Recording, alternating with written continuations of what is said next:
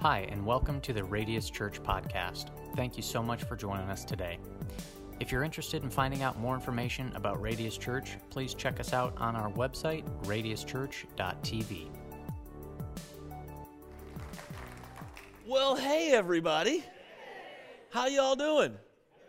I do say y'all from Mississippi, so just get used to it. I'm a little Southern, okay? Actually, I'm a lot Southern. It's just the way it rolls. But I am glad to be here. Um, we were talking earlier about sunshine or no sunshine. Honestly, the weather, whatever, I, you're going to think I'm just trying to fluff you up or something, but I really enjoy the people more than anything else. I love you guys. I love being here. This church has a special vibe, and I love that I get to be a part of it. It is an honor. It is an honor. And I know if you're watching online right now, you're, you're, and you fast-forwarded over the introduction and all that, you're, you're, you're looking right now and you're thinking, when did Ken grow hair? Uh-huh. He lost some muscle tone, but he grew hair. Yeah. Um, I love your pastor. I'm so glad they get a break. Um, they need more, and I, I mean that they... Uh, I just got off, actually when they came to South Point, I, they were filling in the, the stage for me for, I took six weeks off as a sabbatical, um, and, and I do that every year. And let me just tell you something, every time your pastor gets a break, he'll come back better. He, he just, he'll come back better, and you need a better pastor because, and I don't mean he's bad, I mean you need a better, you always want him to get better and better and better, right? And so, send, send him away in love, you know, like, Ken, go, go away, you know, just... Take a vacation, come back, and, and be, be as awesome as you are. Now, um, over the last couple years, um, it's been crazy. Has anybody noticed? Um, it just, it's, it's like two thousand twenty came, and we all, everybody, whether you admit it or not, when it got to the end of two thousand twenty, we were all thinking, it was like this, this countrywide just, oh, a new year. And then twenty-one looked exactly like twenty. And it's like, what is going on? And there's been all of this stuff. And so I've had a lot, a lot of conversations over the last, what, year and a half now. I guess we're into a little over a year and a half. And there's been a common theme that I've heard from people. And there's actually been a common theme even in my conversations. I've noticed the things that I've been saying and the things that I've been feeling. And in all of us, there's this clamoring for community. We want and need community. And I don't care if you're from Mississippi, Washington, New York, California. I've met with pastors from all those different places, and there's just this thing in us where we want community.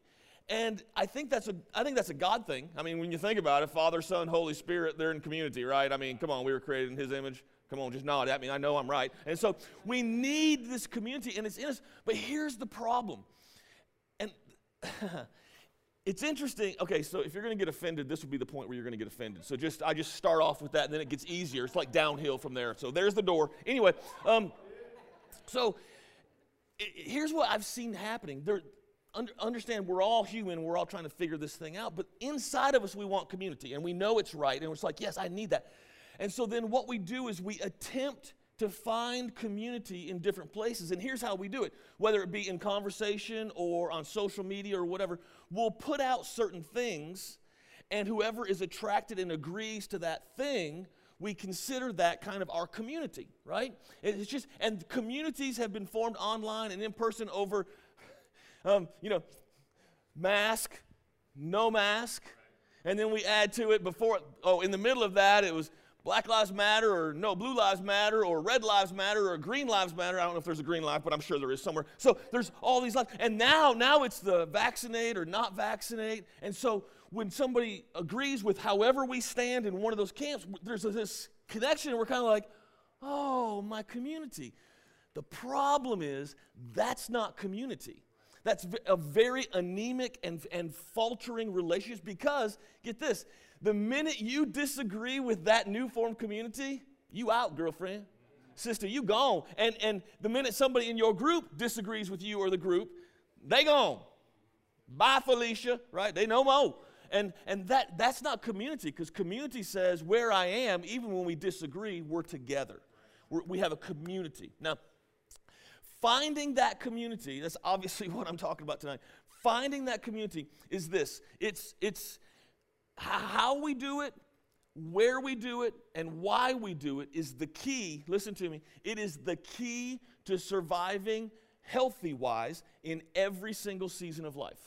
Every single season, the good seasons, the bad seasons, if you have a proper community and you're rooted in a proper community, you can get through anything and be healthy in the process. Okay, so there's this book in the Bible, okay, and it's in the Old Testament, and it's called Isaiah. Anybody ever heard of it?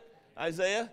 Four of us? Awesome. If you're online and you've heard of Isaiah, go ahead and type in, yeah, bro, thumbs up. So Isaiah is this book in the Old Testament, and here's the thing. The th- theologians, smart people, not from Mississippi, but smart people say that Isaiah is called the Bible in the Bible, or the little Bible, okay? And so here, here's the reason it says that. They say that because Isaiah has sixty-six chapters in it.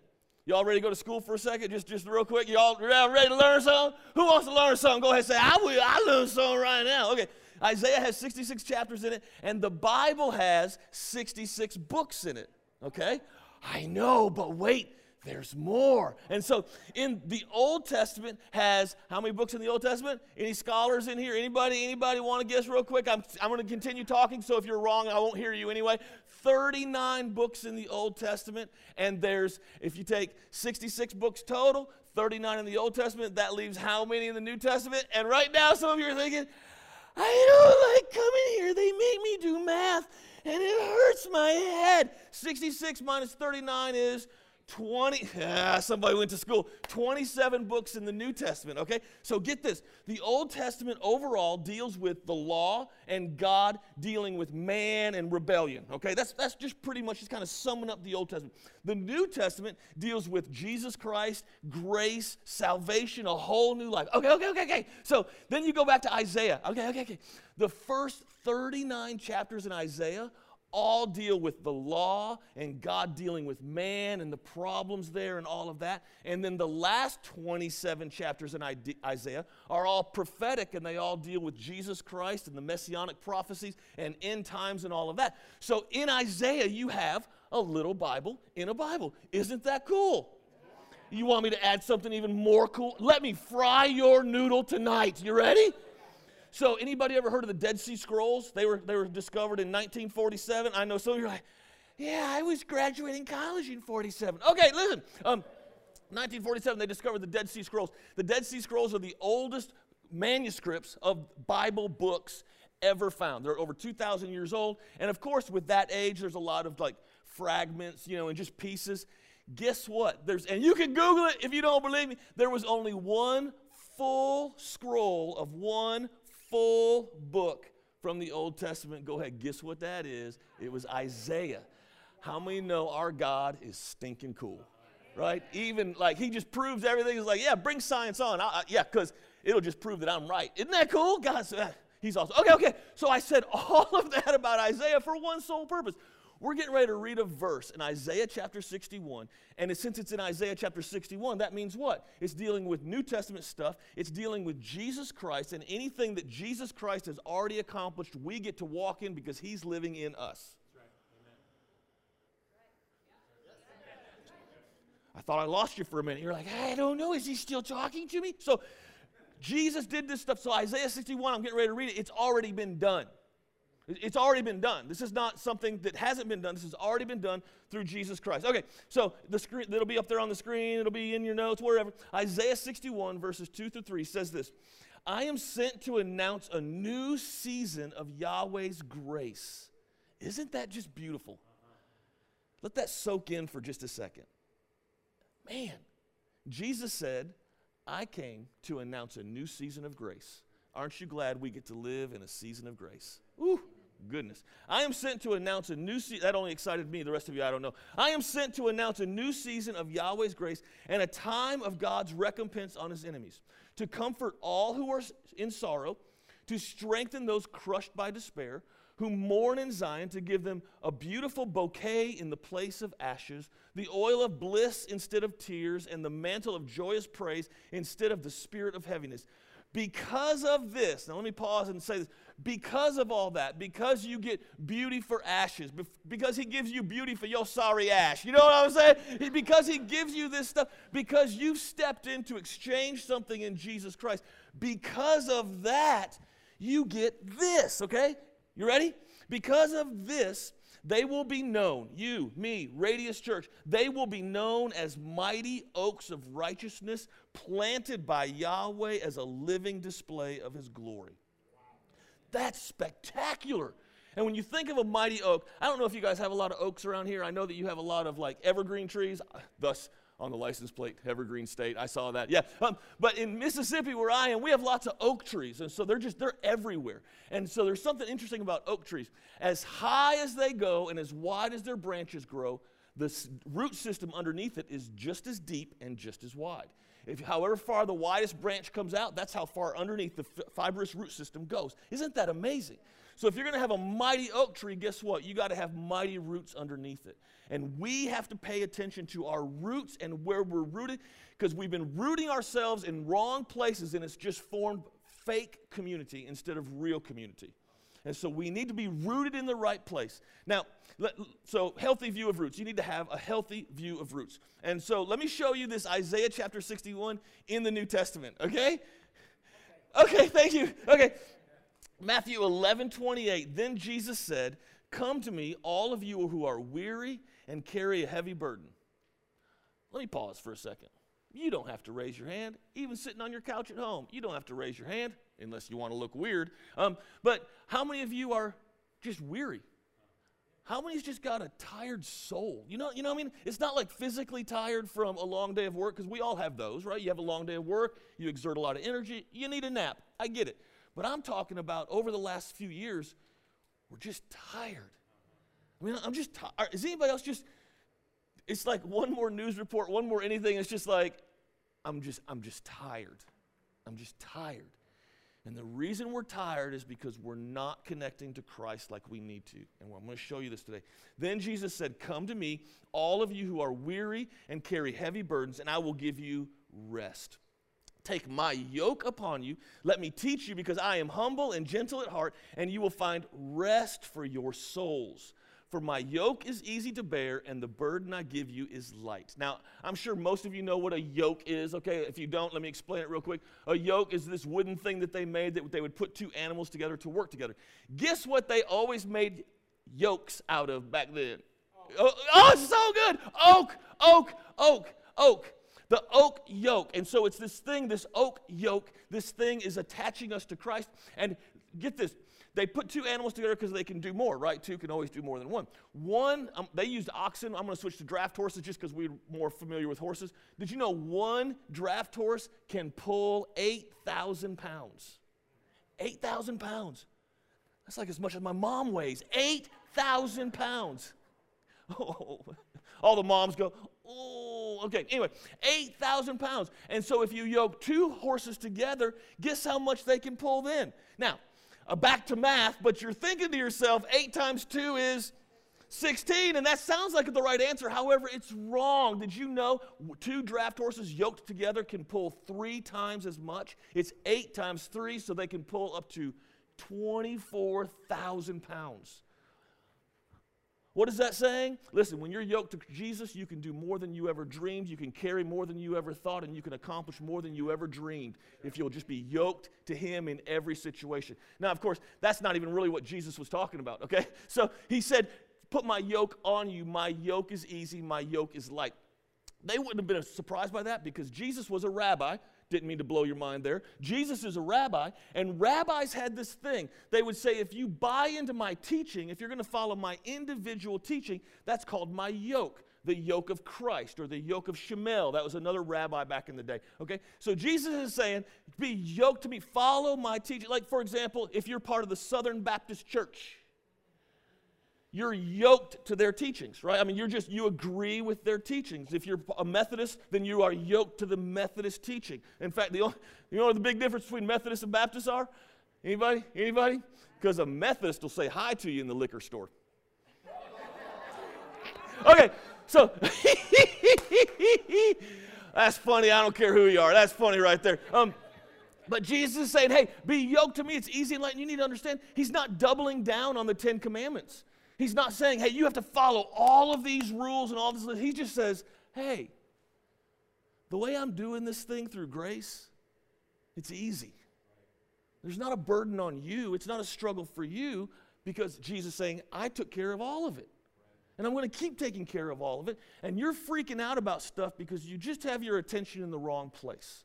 See, the kingdom way, the Jesus way, is so stinking easy, it almost makes us think it's not true. Because anything that easy, I have to be misunderstanding it. And we, people come into church and they try and make this thing more complicated than it really is. And, and we so we say it's too easy to put our roots in the kingdom and to put our yoke to Christ and the oak yoke and all that. It's just, you guys. So what we do is we root ourselves in different things. And we root things, root ourselves and form community around things that culture says is important. And we, we most people will yoke themselves and root themselves in finances, friends, family, and their health. That pretty much covers a lot of it, doesn't it? They will root themselves in finances, friends, family, and health. Not COVID, just a cough. Two people got up and left. Okay, so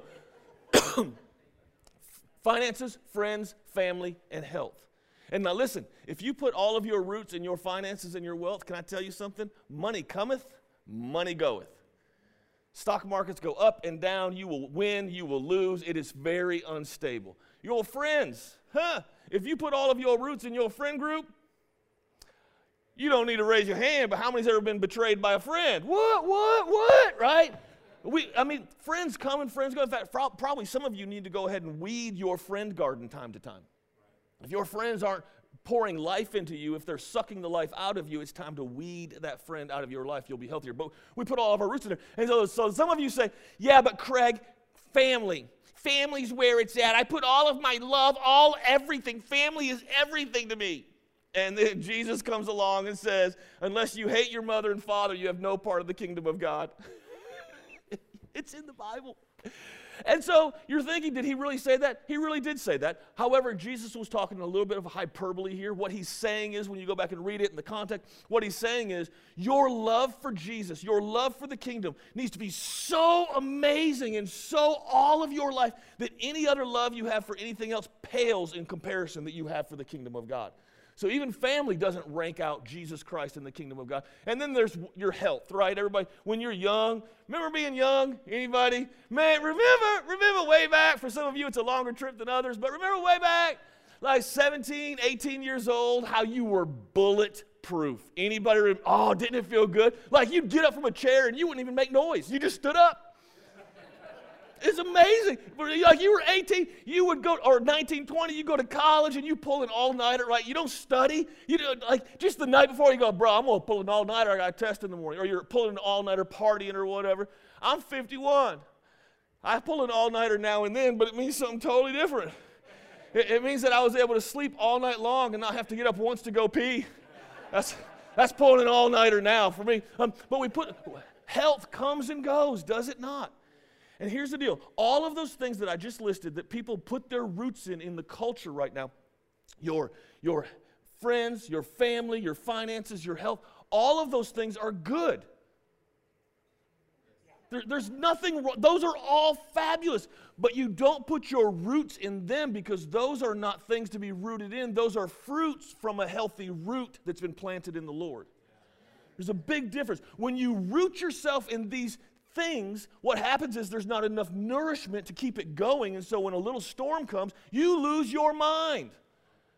And you freak out, and the deal is, the reason you lose your mind is because you have put your roots in a fruit rather than the roots in the kingdom of God that will last through everything, every single season and every single thing that happens in your life, every single time. There's benefits in being rooted in the kingdom of God. There's benefits in being rooted in Jesus Christ. There's benefits in being rooted in Radius Church. There, there's, there's benefits. Can I tell you some of these benefits? Even if you don't want me to, I'm going to. Um, you guys ever heard of Barner Research? Barner, Barner Research, every single year, like this was before COVID. They've been doing this for, I'm going to say a decade. It's been a while. They, every single year, at the beginning of the year, they poll people on how they were last year. Does that make sense, right? So in January, they do this poll to discuss last year. And here's the question. It's just like a one, two-question poll. And it's simply this. Compared to last year, are you mentally healthier, stronger, or weaker than you were the year before? So in two thousand twenty, they did the same research, and they said, okay, in, so in two thousand twenty-one, it came out how you were in two thousand twenty. Does that make sense? Okay, so in two thousand twenty-one, they came out with the, the answer to this poll, and they asked people. They said, compared your, your life in two thousand twenty, how was that compared to two thousand nineteen? Are you mentally stronger, or are you mentally weaker? Are you struggling mentally? Where are you? They, they do it for all different races. They do it for all different economical classes. They do it all over the country, all over the United States, and across the board. You should go Google this. You should look it up. It's fascinating. There's like this line on the graph, right? They graph it all, and every single th- person, didn't matter your race, where you lived, how much money you make, every single person across the board said, I am mentally weaker and more sick this year than compared to last year. I've gotten worse, except for one group of people, and it's a sliver. It's about that wide. It's just one little bloop, and it got me excited. Little bloop, maybe you go, whoop, because it said this, that one little group of people who said, no, no, I'm healthier mentally this year than I was last year, and I'm going to keep getting better. These were evangelical Christians that attend church every Sunday. Not every other week, not once a month, not when they had nothing else to do.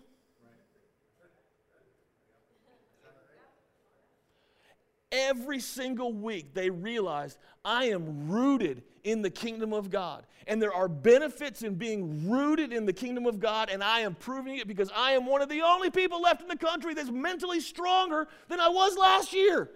Because there are benefits to being rooted in the house of the Lord. There's benefits. You get mentally strong. This is in a book called um, Successful Aging, and it says this.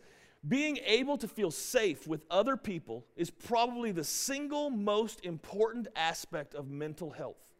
Safe connections are fundamental to meaningful and satisfying lives. Wow. See, we know, even unsaved psychologists and neurologists who wrote this book, they know, you know what? We need community. We're wired for it, but you just got to make sure we're rooted in the right place and that it's real with meaningful people and meaningful connections. Look at this verse in Romans fifteen. Are y'all still with me? Are y'all still good?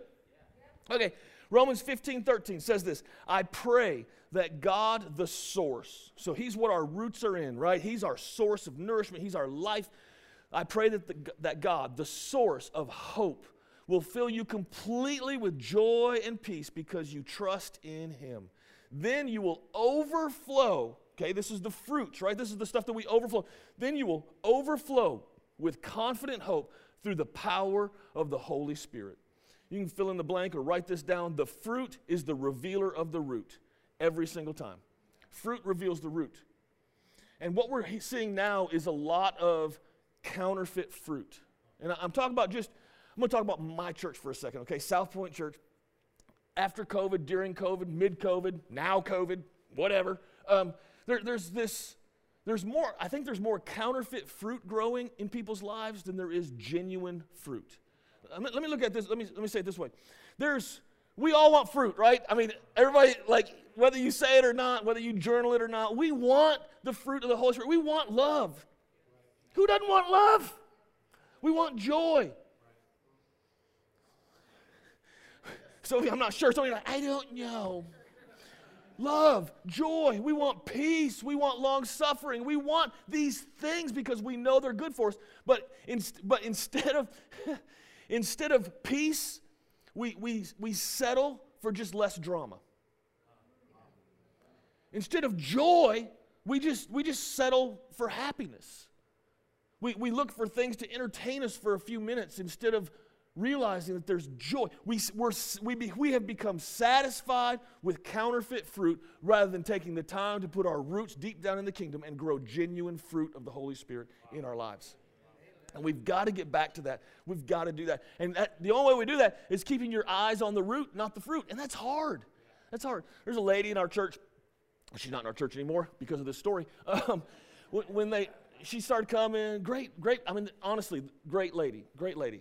Um, young lady, met, a, met her husband at church, you know, got married. And just one of those couples that they're on the volunteer team, you know, they're serving. And they're just fabulous. You know, they just they just make you smile. They're, they're, they worship. They're involved in everything.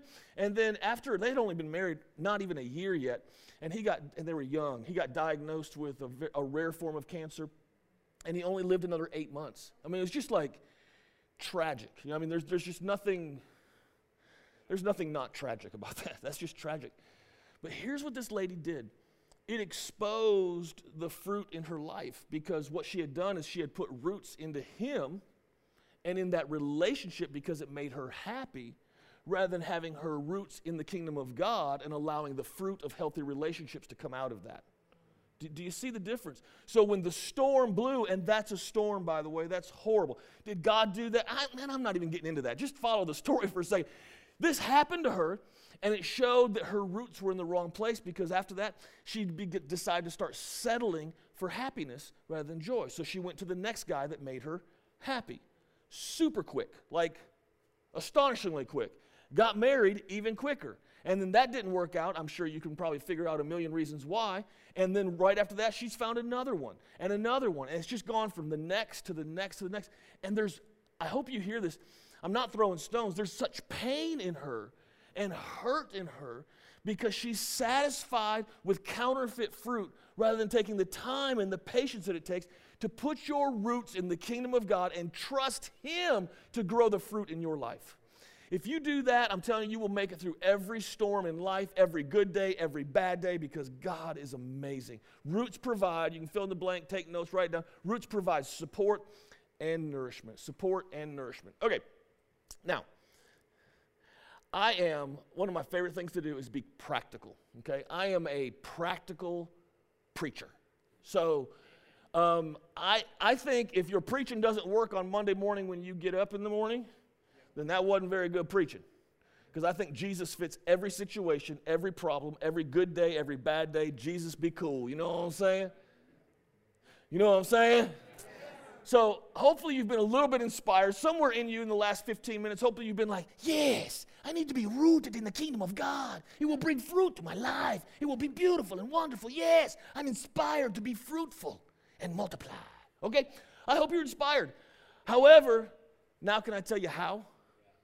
I mean, like, bro, this is practical, and, and this is where the rubber meets the road, okay? How to be rooted.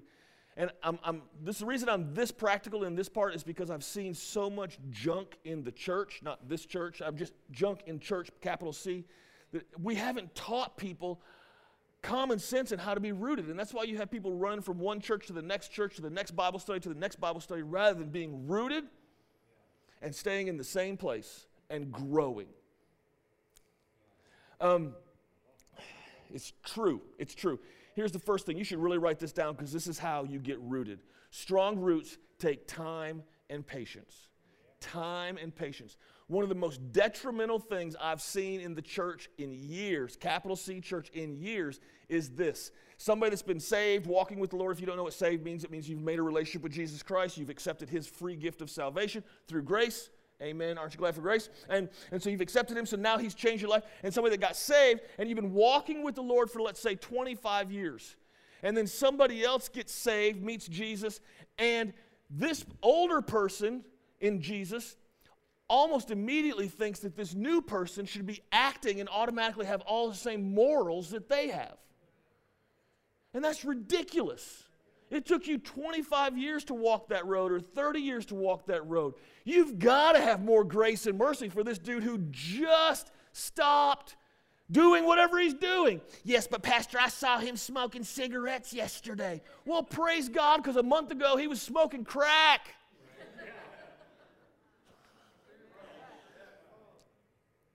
Patience, time, and patience. Don't be quick on yourself and don't be quick to somebody else. All right, here's the next one. You need to find your place. Find your place to be rooted. Find your place to be rooted. Psalm ninety-two says this, "But the godly will flourish like palm trees and grow strong like the cedars of Lebanon. For they are transplanted to the Lord's own house. They flourish in the courts of our God, even in old age." Man, the older I get, the more I love this verse. "Even in old age, they will still produce fruit. They will remain vital and green." Vital and green. You have to find a church to be planted in. You might say, "Craig, Dude, bruh, we're sitting in church on Saturday night. We're the most committed, dedicated people ever. Why are you telling this to us? Um, because I want you to understand that in two months, if you get really upset and mad, you don't just leave because you're planted. If Pastor Ken does something that you don't like, you're planted. See, one of the dilemmas is, I think we have, don't take this the wrong way. Well, you can take it the wrong way. I don't care. Um, I think we have too many church choices.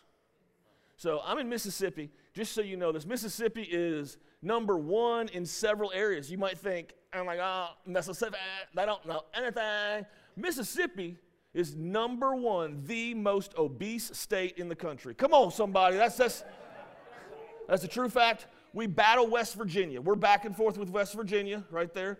Um, but the other thing, Mississippi, is we have more churches per capita than any other state in the in the United States. More churches per capita. There's one road in my town, I kid you not, it's called Getwell Road, and in between the two crossroads, you know, the two main roads, it's a mile, okay? In that one mile stretch, there are eighteen churches. Bruh. Some of them, even their parking lots touch. So get this, you can go to one church, park your car, go to one church, get offended, and just walk next door to the next one and never lose your parking place. What? Now, I know you don't have that many churches here, but you know what we all have? We have millions of churches online. And you're watching this one right now online if you've made it this far, because here's what happens to most of us. We're constantly going from one to the other to the other to the other. There's a psychologist, and he calls it this. He says, choice paralysis is this. The more choices make us less likely to take action and to be less satisfied with our eventual decision. Okay, think about that for a second. The more choices you have, the harder it is to choose, and you never really fully commit, because even when you partially commit, you're still thinking that you might not have made the best choice. And you might say, well, that's not true, bruh. Earlier today or tonight when you go home, and you sit down on your couch and pull out the remote control and click on Netflix or Hulu or Amazon Prime or whatever your streaming thing is, it will take you hours to pick a show. Unless you're already binge watching something. Come on, you, I know I'm right. I sat one time, not, I'm not kidding, I sat one time for an hour trying to choose a show to watch. I wasted an hour looking, and then after I chose a show, I'm watching it, and my mind is thinking, maybe I should have clicked on that other one. That other one might have been more interesting. Anybody else? Anybody else? Just going to be honest? Yeah, yeah. Netflix was a lot easier when there's only like a thousand choices, and now I don't know how many. I, there might be a million. I mean, I honestly have no idea. There's just, it just, there's a whole lot of choices, right? And with churches, it's the same thing. And so we're constantly wondering, even when we're sitting here on a Saturday night, one little thing goes wrong and we think, huh, I wonder if I'm in the right place. Is this the Lord speaking to me? The Lord already spoke, Isaiah sixty-one, and the only way to be an oak of righteousness is to stay rooted and planted. In Psalm, he just said, be planted in the house of the Lord. Well, yeah, but down the street, or maybe I'll just watch online for now, or maybe be planted in the house of the Lord. Okay, that went over about like I thought it would. Okay, so when you're looking for a church, let me tell you how to sh church shop. How about that? Let me tell you how to church shop, and especially if you're watching online, because you need to church shop, and you need to be here. Um, so let me tell you how to church shop. I wish somebody would have told me this a long time ago. Here's characteristics of a healthy, godly church. First one, it's a place of generations. It's a place of generations. You need the craziness of kids and the wisdom of the elderly. You need, you need both ends. If kids are driving you crazy, running around church, great. You need them. Genera- it's got to be generational, not just one generation. Here's the second one. It needs to be a place to learn and grow. And to that you're going to say, well, yeah, of course. Okay, no, no, no, no, no, no. See, watch this. It needs to be a place to learn and grow. Anytime you grow, growing requires change. And anytime there's change, it always involves pain. And a lot of times we get to a painful place and we define, decide to find a new place because this place causes me pain. But the very idea that it's causing you pain shows that you need to change, and if you'll just change, then you'll grow. Do I need to say that again? Because I've seen it for years. I've grown up in the church. Listen, you can't out-church me. I've been in church literally from day five, coming out my mama's womb. Front row. Like, I have been in church my entire life, and I've seen it just repeat itself over and over and over again. The minute there's a little bit of pain, the minute there's the one little problem, well, I'll just go, why are you going anywhere? Well, they made me mad. Bruh, people are going to make you mad all the time. But if you're in true community, you'll work through that, because you can't even have community unless you have diversity. And I'm not talking about the color of your skin. That's a part of it. But I'm talking about just overall diversity. There should be room for us to have a conversation and not throw stones. Okay, I'll move on. So grow. Got a place to learn, have a place to learn and grow. Grow requires change. Change requires pain. Don't run from the pain, because the pain shows that you need to change, and change brings growth. Okay, that should be a, somebody's tattoo. That'd be good. A little lengthy, but anyway. Um, you need to have a place to worship freely. Worship is so important. You got to worship. Um, a place for fruit of fruitful hangover. Fruitful hangover. Um, and let me say, let me show it this way. We're all in here, okay, so we're all oaks of righteousness, right? So we've got a forest in here, and so this forest needs to grow. And we are growing, but it needs to grow in a way that over the walls of our church, our branches grow over and hang low to provide fruit for the people in our city, because they need to taste and see that God is good. And I look at Radius and what's going on at Radius. Bro, y'all got the bus out there. You got the new thing going on over there. Man, that's awesome.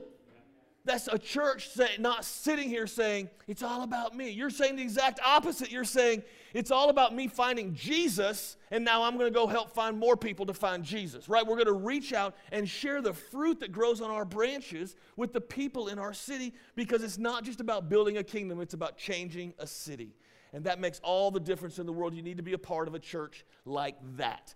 So if you're here, yeah, I know this church, okay? Inside and out. And so far, you're checking off everyone. Let me show you some. Okay, so that's the characteristics of a church, and I really am almost done. That's the characteristics of a good church, and let me show you the, the theology that you need behind it, all right? I know. I've got three minutes left, and I'm going to make it. Three minutes. And he's like, he's just now getting to theology? Oh, my goodness, it's going to be really long. Nope. I think, again, we've made theology way too complicated. Let, let's, let's bring it down. Let's put the cookies on the bottom shelf. What do you say? Here it is. Here's the first one. We need to believe that the Bible is inerrant. The Bible is the Word of God. It's what we bring our teaching from. It's what we bring our preaching from. Everything comes from the Word of God.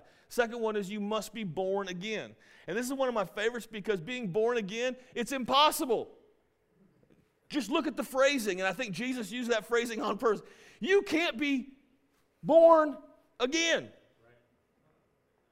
I know it's a full adult crowd, but don't let, make me go all the way there to explain this, right? You, it's impossible. Come on, just nod at me if you know what I'm physiologically talking about. It is impossible to be born again. We don't all fit. You, you can't be born again. And that's the beautiful thing about salvation. It's impossible. That's why it's a free gift of grace. Because if you could earn it, then that would negate grace altogether. You don't, you didn't deserve it. You didn't earn it. It's just you accepted a free gift, and it's beautiful. It's called being born again. Oh, I love that. Here's the next one. Jesus is the only way to the Father. He's the only way. It's all about Jesus. Not Muhammad, not Confucius, not my mother-in-law, nobody. It's all about Jesus. And then the, I think the fourth one is this. Believers can be spirit-filled and spirit-led. Now, that's, the, that's in my opinion, that's the four. Why, why only four? Because I think there needs to be room for differences. Because that's community, right? There needs to be some pillars that we stand behind and, and stand on, but we have to have diversity in conversation for true community. I had somebody come up to me in the lobby one time, and they started telling me all this stuff about water baptism and their belief in water baptism, and, and we do water baptism, but I was doing it in a way that they didn't think was appropriate. Um, And I was like, whatever. And I listened. And they said, well, what do you think about that? And I said, man, I respect your views. Well, what about this scripture and this scripture and this scripture? I said, man, I respect your views. Does the differing views on water baptism affect our salvation? No, I'm born again by grace. Come on, we need room. We don't throw stones first. We listen and have community. Man, I tell you what, it'll change everything. So once you find, let me say this and then we'll end. Once you find a place to put your roots down, and in my humble opinion, I think you're sitting in one of the greatest churches in the Pacific Northwest right now. This place is awesome. So when you find a place to be rooted, watching online, if you haven't found a place to be rooted, you have found it. In my very um, opinionated, strong opinionated views. It's a good place. Um, don't leave because all of a sudden something got a little out of kilter. Because here, here's what happens. If you keep going to different places, even online, watching different things, to, to, to meet your preference, right? I prefer this, I prefer that. Then what you're chasing is your preference rather than his presence. And everything we should do, we should be about his presence. And why do we come to church? Why do we do all this? Why do we worship? Why are we preaching? Why are we listening? Why are we learning? Because if we can just stand in his presence, he'll fix everything like that. That's what his presence does. So don't chase your preference. Come on, let's be rooted. Let's grow some real fruit. And let's bask in his presence. Can I pray for you guys for a minute? Can I just take a minute and pray with you?